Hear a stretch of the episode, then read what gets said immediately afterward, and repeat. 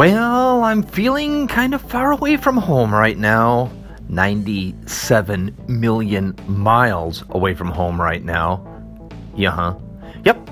Got off the InSight onto Mars with the other 2.4 million silly people who put their name on the uh, on the lander. I should I always call it a rover, but actually it's a lander because it's going to land and then drill into the surface and then take uh, some seismic activity, and it has a little digging tool, uh, kind of like a giant space tick. That's gonna, if there are any aliens, wow. Okay, how to incite some anger going on there. Hey, we're landing on your planet. Then we're gonna drill directly into it and take some stuff away. Um, or analyze it. Yep. But anyway, landed right on time just before 2 p.m. Uh, as indicated in November. Was that the 26th? I don't know.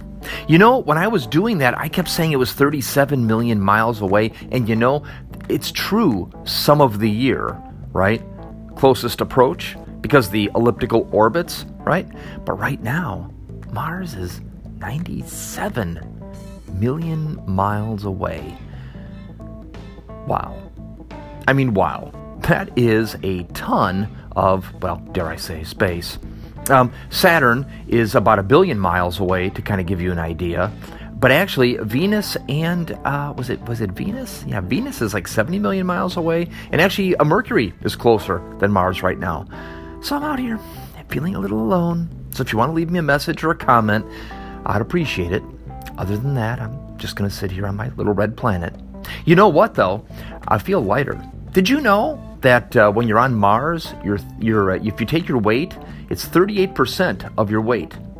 Now, I think this is great because if we colonize Mars, all the people that are 450 pounds, if they get out here, will finally be about 170 pounds. Hey, it's a way to solve the obesity problem.